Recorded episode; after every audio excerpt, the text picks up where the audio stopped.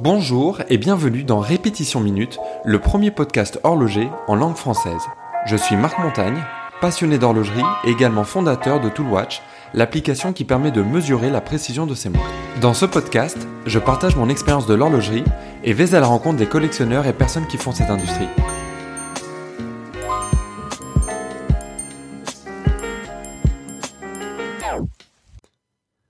Alors aujourd'hui, nous allons voir comment acheter une montre sur Internet.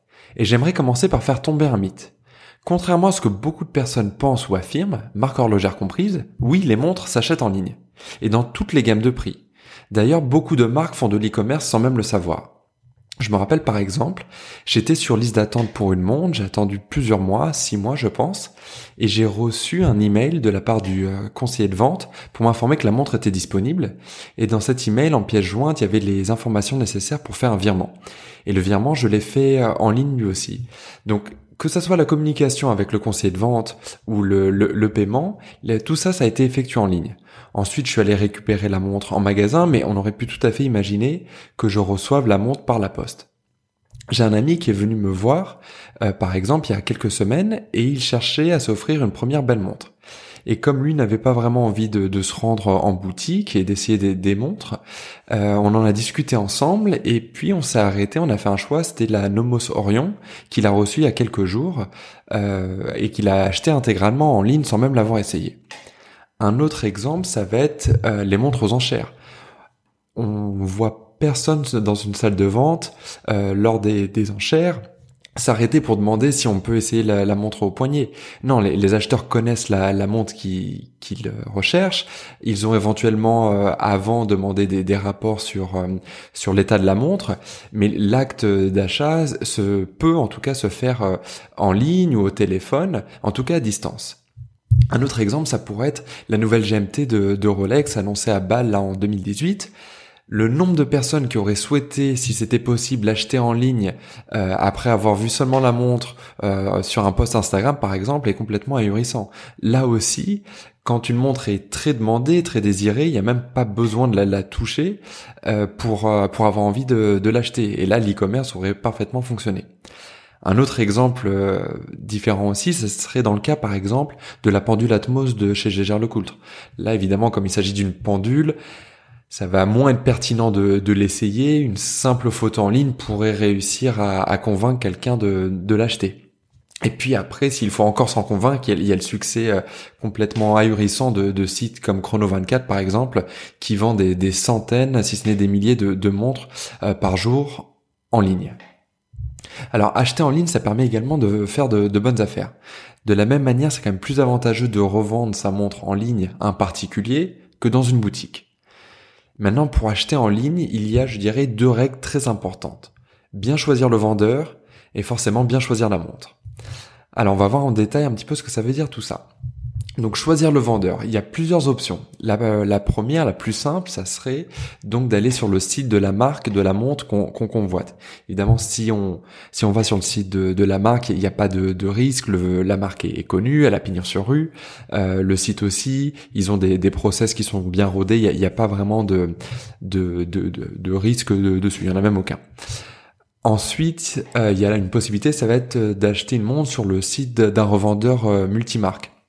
Alors là, c'est une option que je trouve personnellement moins intéressante parce que il n'y a pas la relation qu'on peut avoir avec euh, la marque puisqu'il s'agit d'un revendeur multimarque. Et un des avantages, je dirais, d'acheter une montre chez un revendeur multimarque, c'est euh, en boutique en tout cas, c'est généralement il y a possibilité de, négocier mieux le, prix d'une montre et ce qui est tout de suite plus délicat euh, en ligne. Mais voilà, c'est une option qui, existe et là aussi, si c'est un revendeur multimarque très connu, il y a, il y a aucun risque à avoir. Il y a ensuite, alors je parlais de, faire de bonnes affaires, il y a les, sites de, revendeurs au, marché gris. Alors il y a des revendeurs qui sont très connus aussi, il y a, il y a aucun souci avec eux et on peut facilement acheter euh, en ligne. D'ailleurs, c'est quasiment exclusivement comme ça que leur business fonctionne. Ils ont rarement des euh, pignons sur rue. C'est souvent des business qui sont euh, entièrement en ligne. Et donc là aussi, forcément, le, l'e-commerce fonctionne et fonctionne bien.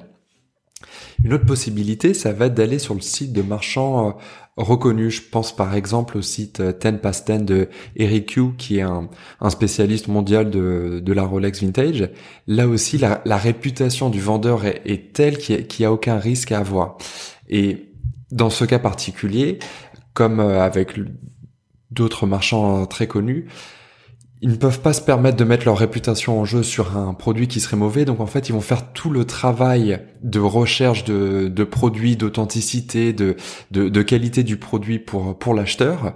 Et finalement, aller chez eux, on, pourrait, on pourrait dire, on, y va les, yeux fermés parce qu'ils connaissent tellement bien le, le, les modèles en question, leur business repose intégralement là-dessus, ils peuvent pas se planter. Donc là aussi, c'est une, c'est une bonne manière que de, de s'enlever tout, tout doute. Après, il y a deux endroits où on peut euh, acheter des, des, montres en ligne. Il va y avoir tout ce qui est les forums. Alors pour euh, pour les francophones, le, le, plus connu est forcément Forum à montre, mais il y a aussi Chronomania. Là aussi, si on connaît un petit peu les euh, les participants sur les forums, qu'ils ont une certaine réputation, qu'ils ont déjà fait plusieurs ventes sur sur le forum, là aussi on peut faire des, des ventes en, en toute confiance. De la même manière, il y a quelques années, ça a commencé à se populariser tout ce qui est groupe Facebook sur euh, sur les montres. Alors ça fonctionne un petit peu comme comme euh, comme les forums. Et là aussi, on peut euh, faire de bonnes affaires quand il s'agit d'acheter une montre sur Internet. Et enfin, il y a tous les sites type eBay, etc. Alors là, c'est tout de suite beaucoup plus le, le bazar, mais c'est là aussi où on a forcément le plus de, de chances de, de faire des, des, bonnes affaires. Chaque année, il y a toujours une histoire d'une personne qui va trouver une montre à quelques euh, quelques dollars et qui se retrouve être une montre qui en vaut euh, dix mille fois plus, où il y a, y a, des histoires complètement folles comme ça qui, qui circulent sur, sur Internet, qui sont avérées. Et, euh, et voilà, eBay permet ce, ce, ce, genre de choses. Je me rappelle par exemple, il y avait une fois, je sais plus il y a, il y a combien de temps, euh, je dirais il y a bien au moins 3-4 ans, c'était une personne qui avait posté en ligne une une euh, sur eBay une, une Submariner, c'était la c'était la sienne et euh, il me semble que c'était un plongeur quelque chose comme ça et il avait euh, euh, posté une photo de lui en train de porter la montre avec Christopher Reeves à l'époque. voilà, c'était juste pour pour accompagner la montre et, l'annonce en ligne. Et en fait, des gens qui ont vu l'annonce ont réalisé que la, montre était enfin avait une valeur folle. Euh, je crois qu'il la vendait pour quelques quelques dollars, quelques centaines de dollars grand maximum. Il se rappelait lui-même qu'il l'avait acheté euh, euh, il y a plusieurs décennies de ça pour pour le prix de l'époque était qui était faible en comparaison. Et donc voilà, il, il la vendait pour pas beaucoup plus cher et il l'avait retrouvé dans un tiroir et en fait tout, enfin beaucoup de personnes sur internet lui ont, lui dit mais attention ta montre elle vaut énormément d'argent, tu devrais pas la, la vendre aussi peu cher, etc. Et en fait il y a eu tout un buzz qui s'est créé autour de cette montre, autour de la photo, et finalement la, montre a été vendue à, une somme folle. Mais tout ça pour dire, voilà, des, des montres très très très intéressantes peuvent être listées sur eBay à un prix tout à fait dérisoire. Alors ensuite, quand quand on choisit euh, un, site internet, un revendeur, etc., il faut quand même se renseigner euh, en amont sur euh, sur les frais de douane qui peuvent être très importants. Et il faut également considérer le cas de figure où on serait amené à retourner la montre pour une raison X ou Y à, au vendeur qui habiterait lui-même à l'étranger. Là aussi, en termes de douane, c'est des cas un petit peu particuliers. Alors je peux pas rentrer dans les détails de toutes les douanes, tous les pays, mais voilà, c'est des choses qu'il faut considérer avant l'achat.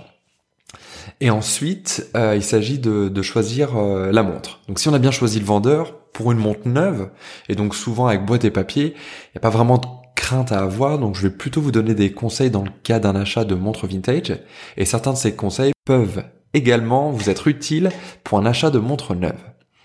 Alors, la première chose à, considérer, c'est de se renseigner, de savoir si la montre a euh, sa boîte et, et ses papiers. Alors, ça aide toujours en termes euh, d'authenticité et ça permet de, dater la montre, d'avoir euh, pas mal de, renseignements. Et également en termes de, valeur, c'est tout de suite beaucoup plus intéressant quand on a une montre comme ça avec boîte et papier, ce qu'on ce qu'on appelle un, full set. Ensuite, on va demander le numéro de, série de la montre et aussi le, le numéro euh, de série du mouvement. Et avec ces, ces deux informations-là, il faut pas hésiter à aller contacter les, les manufactures lorsqu'elles existent encore avec ces numéros pour s'assurer de l'authenticité et où que la montre n'ait pas été déclarée comme étant volée. donc les, la plupart des, des, maisons sérieuses ont un service patrimoine, héritage, et ils ont la possibilité de regarder dans, dans leur registre et de, de voir un petit peu ce qu'il en est pour, pour la montre, en tout cas de vous renseigner là-dessus. Euh, une autre chose que j'aime bien faire, c'est de taper le numéro de série de, de la montre sur Internet, et ça permet de voir si celle-ci n'est pas déjà passée sur, sur le marché de l'occasion. Alors des fois ça peut être... Euh, par exemple sur des, des sites de, de, de, vente aux enchères, si c'est des, des, maisons sérieuses, euh, elles vont euh, répertorier, enfin lister euh, avec l'annonce le, le, numéro de série par exemple. Donc ça permet un petit peu de de voir euh, euh, ce qu'il en était de la, montre, ou alors ça permet aussi de retrouver la montre avec une esthétique qui serait différente, avec une montre ancienne qui, qui aurait éventuellement servi de cobaye pour sauver une autre montre, ou tout simplement pour être customisée, donc là aussi à méfiance. Et puis une autre chose que j'aime bien faire aussi, c'est de faire un clic droit euh, sur la photo de, de, de l'annonce en ligne, par exemple, et de faire rechercher une image avec Google. Là aussi, pour la, la même raison, ça permet de voir si la même image euh, ressort sur un autre site. Alors, par exemple, si on se rend compte que une même montre est listée sur plusieurs sites, mais de, de vendeurs qui sont apparemment, apparemment différents, la méfiance.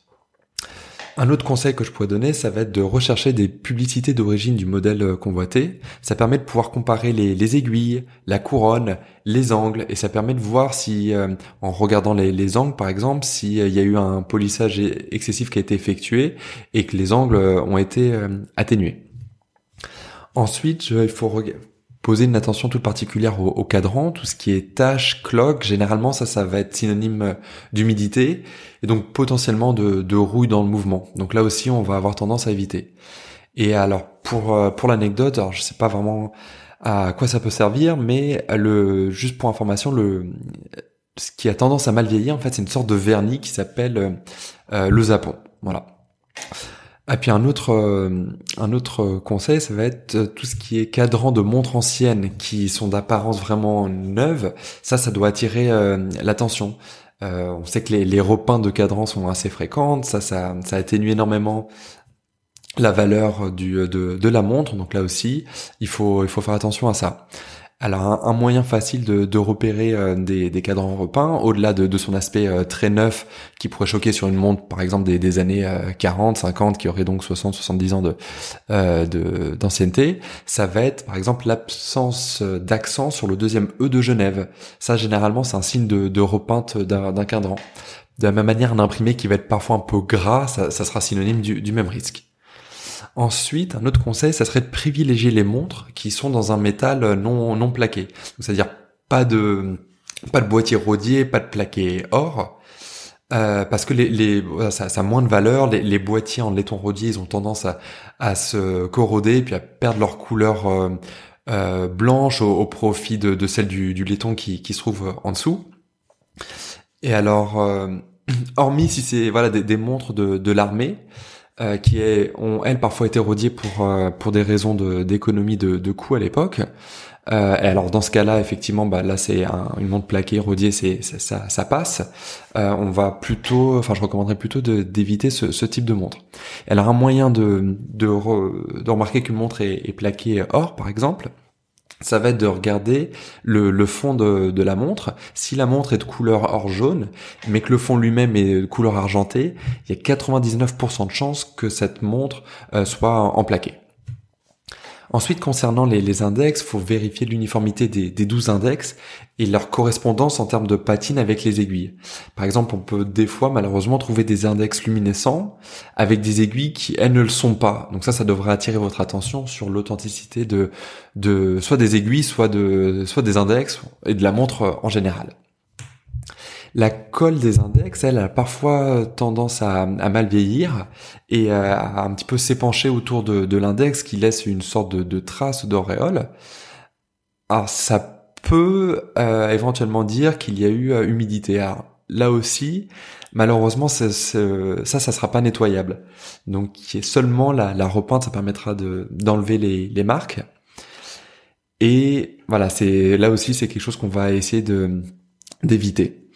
Alors, autre chose qu'on va chercher à regarder aussi, ça va être, là aussi en demandant des, photos, ça va être de, regarder un petit peu l'état euh, du boîtier. Est-ce que euh, qu'il y a des grosses marques ou rayures sur le fond de, la boîte? Est-ce que quelqu'un aurait tenté euh, d'ouvrir la montre maladroitement ou avec le, mauvais outil?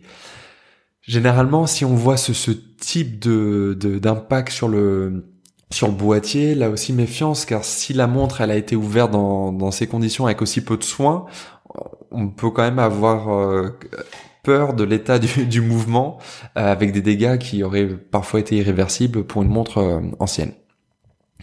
Un autre conseil, ça va être de pas hésiter, même si la requête peut sembler un petit peu pénible pour le vendeur, de demander des photos ou une vidéo où apparaissent tous les chiffres ou tous les jours des disques dans le cas d'une montre qui a un, disque quantième.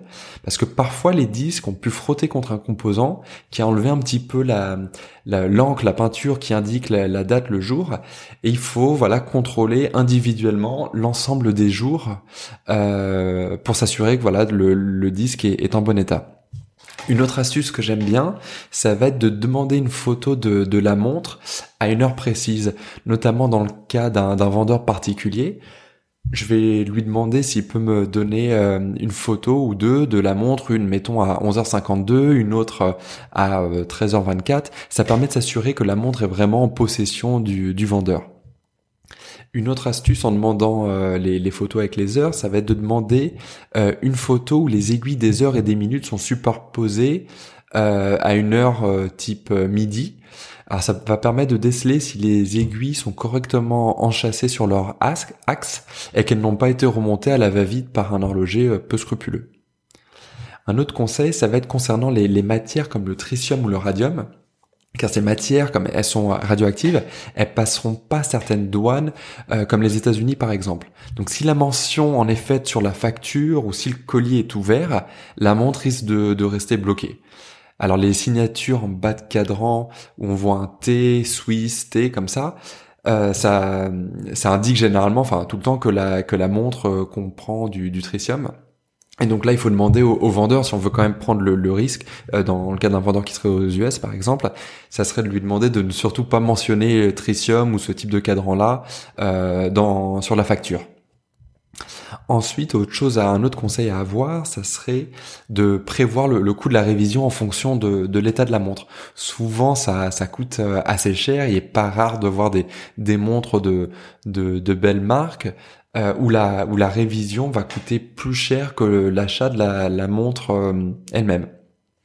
Mais en revanche, si on connaît un horloger, si l'état de la révision à faire n'est pas trop important, bah là au contraire ça peut euh, ça peut être une manière de faire une, très très bonne affaire. Euh, souvent, par exemple, il y a, y a, des montres euh, aux, enchères qui, qui arrivent. La, la, montre est pas dans un état de fonctionnement. C'est des très belles montres, mais qui sont voilà à quelques centaines de euh, d'euros. une montre qui en vaut plusieurs milliers. Même si on a à faire une, une grosse révision à 1000, 1005, 2000 euros, bah finalement ça, ça, compense largement le, prix de la montre. Et pour 2000, 2500 euros, on a une montre entièrement révisée qui en état de fonctionnement normal aurait pu coûter, mettons, 3000 euh, euros. Ensuite, une autre astuce, ça va être de demander les, dimensions euh, exactes de, de la pièce, euh, diamètre, épaisseur, parce que bien entendu, voilà, les montres vintage sont souvent plus petites. Mais surtout, euh, il y a des, à l'époque, il y avait des modèles qui existaient euh, dans une version homme et dans une version femme, et une photo ne permet pas toujours de, de s'en rendre compte, de, de, de distinguer l'un ou l'autre. Et c'est pour ça qu'il faut vraiment penser à demander les, euh, les dimensions exactes. Et enfin, un, un, dernier conseil que, que j'aurais, ça serait de demander de l'aide sur, sur les, les forums que je mentionnais avant, sur des groupes Facebook aussi. L'avantage, c'est qu'on a, bah, c'est une plein, plein, plein d'experts qui peuvent nous éclairer, donner un avis sur l'authenticité du monde, sur euh, sur un prix par exemple. Et c'est, ce serait trop dommage que de laisser euh, passer cette opportunité si jamais on a, on a un doute. Donc voilà, le plus important c'est de lever toutes ces ambiguïtés sur euh, sur la montre. Et si on veut s'éviter beaucoup de, de nos cerveaux, le, le, plus simple reste quand même de trouver un, un vendeur en qui on a confiance. Merci d'avoir suivi ce podcast. Vous pourrez retrouver les notes de cet épisode sur répétitionminute.com. Vous pouvez également vous abonner au podcast Répétition Minute sur Apple Podcast, Spotify ou autre plateforme et laisser un avis sur iTunes si le podcast vous a plu. N'hésitez pas à partager ce podcast avec vos amis, c'est un joli cadeau et ça coûte moins cher qu'offrir une montre. Merci et à bientôt